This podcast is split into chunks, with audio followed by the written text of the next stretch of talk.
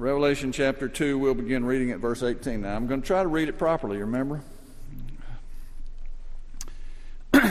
Hear now God's word. To the angel and to the angel of the church in Thyatira, write the words of the Son of God, who has eyes like a flame of fire and whose feet are like burnished bronze. I know your works, your love and faith and service and patient endurance, and that your latter works exceed the first. But I have this against you, that you tolerate that woman Jezebel who calls herself a prophetess and is teaching and seducing my servants to practice sexual immorality and to eat food sacrificed to idols. I gave her time to repent, but she refuses to repent of her sexual immorality. Behold, I will throw her into a sick bed, onto a sick bed, and those who commit adultery with her I will throw into great tribulation unless they repent of her works. And I will strike her children dead, and all the churches will know that I am he who searches mind and heart, and I will give to each of you according to your works. But to the rest of you in Thyatira, who do not hold this teaching, who have not learned what some call the deep things of Satan, to you I say, I do not lay on you any other burden. Only hold fast what you have until I come. The one who conquers and who keeps my works until the end, to him I will give authority over the nations. And he will rule them with a rod of iron, as when the earthen pots are broken in pieces, even as I myself have received authority from my Father. And I will give him the morning star. He who has an ear, let him hear what the Spirit says to the churches. Amen and amen. Let's pray. Father, pray for your Spirit to be our teacher, for us to learn and grow, and for you to block the enemy. Pray in Jesus' name. Amen. Well, I want to ask you, and I know the answer to this before I ask it. Is anybody here who can't find to do everything you're supposed to, time to do everything you're supposed to do? We live such fast lives in America. We live rapidly all the time, and it had never slowed down uh, for me or for uh, probably for you too. Our children are involved in so many things. And if you have grandchildren, you of course find out that they're involved in so many things too. Uh, some of us have jobs that require us to work extra hours. And there are some of us who are members of particular groups, clubs, and things. And since nobody else will do it, we'll take on the extra job. And we find ourselves putting in lots of hours there. And on and on I could go. And it seems like church seems to be the one that gets short shrift. I'm going to tell you tonight how to solve this problem of divided loyalty. I've got a sentence for you right at the end that I hope you'll even write down because it's the answer on how to solve this rigmarole and rat race that we all live. One word describes the Thyatiran church. You know, we see every night, or every time we've looked at it, there's a word that seems to sum up the church, and the word tonight is commerce. Commerce, business. There were no special geographical features of this church. It's located in a valley. It wasn't famous for anything in particular, but boy, did they have the trade.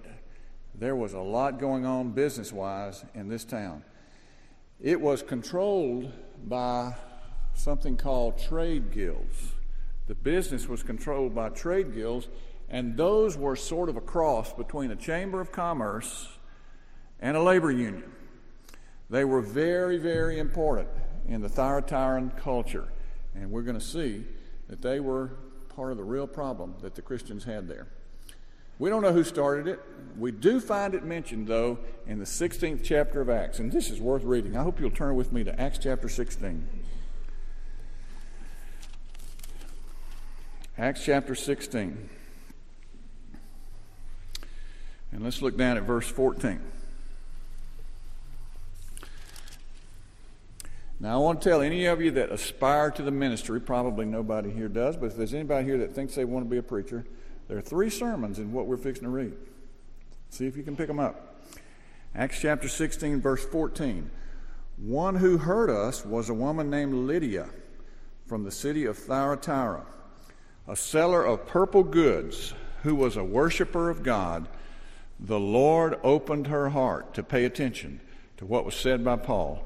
And after she was baptized, and her household as well, she urged us, saying, If you have judged me to be faithful to the Lord, come to my house and stay.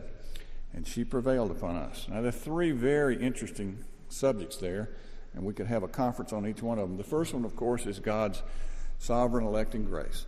Did you see the text? It said the Lord opened her heart. That's one. Uh, the next one uh, that we could spend some time thinking about is that there was a household baptism there. You have to assume there were children in a household. And so, by good and necessary inference, which is a good part of Reformed hermeneutics, hermeneutics is the science of interpretation of the Bible. And by good and necessary inference, which is a principle of hermeneutics, we have to assume there were children there and babies, little children. And then the third thing that's here, of course, is that she practiced gracious hospitality. She opened her home. Now, she was probably in heaven when this letter was written to the church in Thyatira because what I just read to you in Acts happened 40 years before the scripture lesson that I read to you in Revelation. Well, he starts out just like he always does with the word of self characterization. He describes himself. You see it in verse 18 and you see it in verse 23. Verse 18 to the angel of the church in Thyatira, write the words of the Son of God, who has eyes like a flame of fire and whose feet are burnished bronze. And then in the second part of verse 23, and all the churches will know that I am he who searches mind and heart. What does he mean when he says he has eyes like flaming fire? I think he means that he has eyes like uh, uh, uh, a flaming fire, eyes that burn away the dross and get to the bottom of things, eyes that penetrate to the heart and to the intellect. In other words, he says, I know you folks in Thyatira down to the bottom of your feet. I know you very well. You can fool all of the people some of the time and some of the people all of the time, but you can't fool me because I've got eyes that are on fire and they see everything. this is taught all through the Bible. And it's, a, it's an important thing to remember. We know this intellectually, but we surely live as if we didn't know it.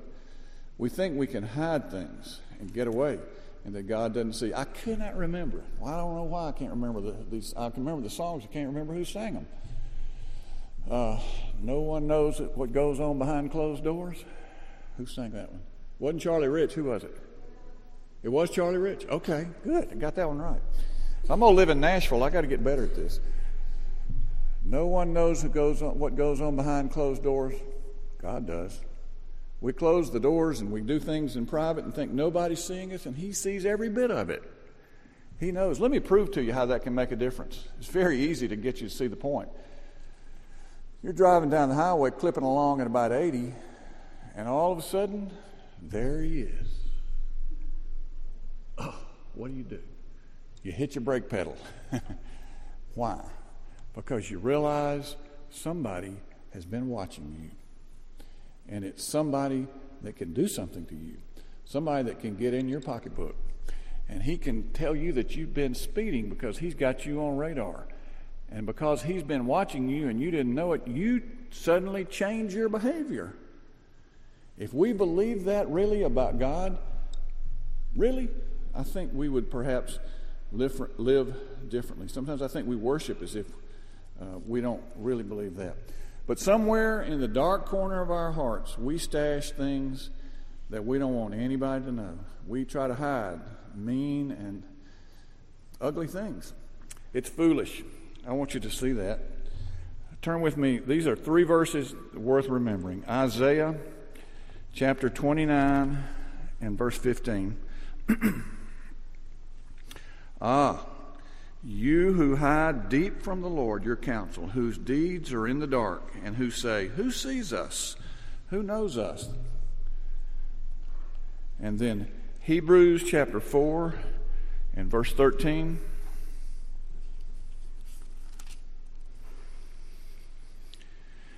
And no creature is hidden from his sight, but all are naked and exposed to the eyes of him whom, to whom we must give account. And then Romans chapter 2, verse 16. Romans chapter 2 and verse 16. On that day, when according to my gospel, God judges the secrets of men by Christ Jesus.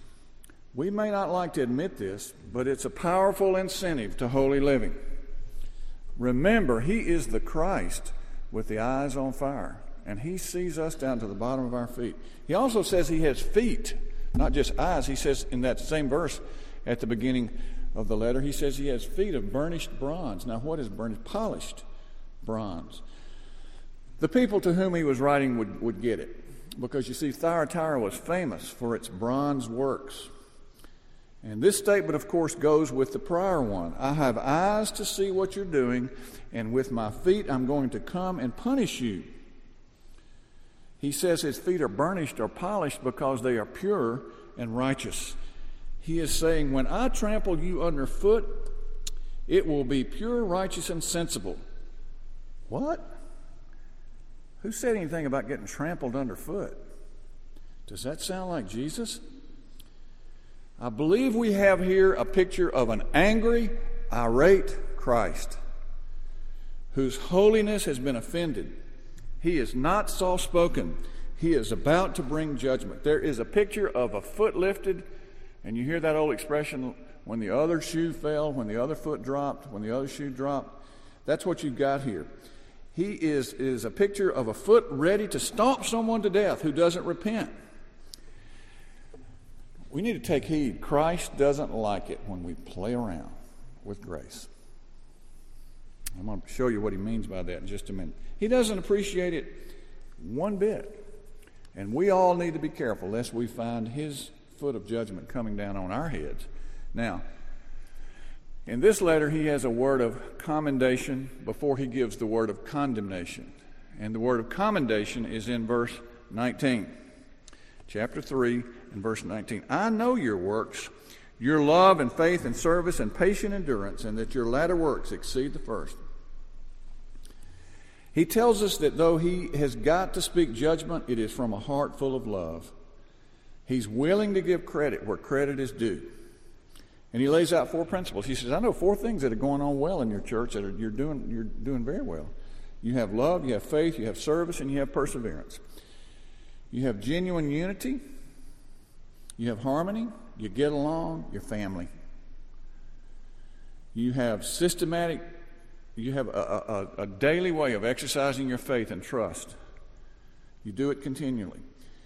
You don't just talk it, you live it out. You serve, you have service. And when things get tough in the church and when things are dismal and dark and you keep on going, you persevere. Those are four goals that a good church ought to have. Four things that are that would be wonderful to have in a, a motto or a slogan for a church. And he says more. He says in the second part of verse 19, he says, You're getting better. You're progressing. You're stronger now than when you started. That tells us something. Christianity is a growing faith. Progress is inherent. And if there's not growth going on, you have to wonder if the real thing is present. Picture the New Testament theological terms for Christian growth. We are said to be babes in Christ when we first come to know Him. But as the book of Hebrews tells us, we're not to remain babes. We're not to keep drinking milk, but we're to begin to take in the meat of the word. So we go from infancy to adulthood. Think of what Jesus said. He said, We're like vines, and we grow until we produce fruit. Or think about what is written in one of the epistles where he talks about the smelting process, where there is a refining process, and the dross is burned away from us, and we get better and stronger and more godly and more holy. That is the normal way of life for a Christian. It's not always that way. There are some ups and downs, but the progress inherently is little by little upward. And if that's not happening in our lives, in your life, in my life, something's wrong. Do I have down times? Of course I do. But am I a better Christian than I was 10 years ago? I believe I am. I hope that's true for you. Well, let's get to the hard part the word of condemnation. This is a scorching, harsh word. Look at verse 20. Revelation 3 and verse 20. I have this against you that you tolerate that woman Jezebel, who calls herself a prophetess and is teaching and seducing my servants to practice sexual immorality and to eat food sacrificed to idols. He says, You tolerate Jezebel. Now, who was Jezebel? You know. She was that wicked, wicked queen in the Old Testament that gave Elijah fits. She was a cruel despot. Now, is he saying that literally that Jezebel has come to be in the church at Thyatira? No. What he's using uh, symbolic or metaphorical language here, and he's saying there's a woman there that is so bad that she's like Jezebel. Uh, there was one person guilty of this, but Jezebel was not her real name. He's speaking symbolically. It's the same way sometimes when you've worked in the nursery in the church, and there's been somebody in there who is a holy terror, and you don't know what to do with this child, and so you just kind of get through it, and later on says, How was it working in the nursery today? And you say, Well, it was okay, but you know, so and so, he's a little Hitler. And you just mean you couldn't control him, he was bad or she was bad, and uh, it, was, it was not a good experience. That's the sense of the language here. There's a very wicked person, and I'm just going to call her, uh, he says, I'm going to call her Jezebel. What was her doctrine? Well, in essence, it was the same thing that you see a lot of places it was immorality and idolatry. Immorality and idolatry are the byproducts of her teaching. She is teaching compromise, compromise, compromise. What was she saying? She was saying, join the trade guilds. You go along to get along. Join the trade guilds. Why shouldn't you join? Why? Every one of those trade guilds had their own elaborate god. They had special feast days, but they also engaged in very sinful, wicked, immoral behavior. And so, why should they? Well, because if you weren't a member of a trade guild in Thyatira, you were an outcast. Your business was probably never going to get off the ground. You are going to struggle getting started and probably struggle keeping it going because you are not a member of the in crowd. You are not a member of one of the trade guilds. You would have extreme ostracism, ostracism, and poverty. And she said, Listen, just cool it now. Don't get too serious about this Christian stuff. Just be a member of both. You can be a Christian and a church member and, and love Jesus, and you can be a member of this group. Now, obviously, I'm not going to say here that we just drop out and become hermits. And that's, that's not what the text is saying at all. And that we don't participate in the life of culture. But what he is saying is that there's some things that we know, just inherently know at Christians, we don't need to be a part of. That's, and I'm going, to, I'm going to show you what he means by that. She just said you can do both. You can be a Christian and you can be in the trade guild.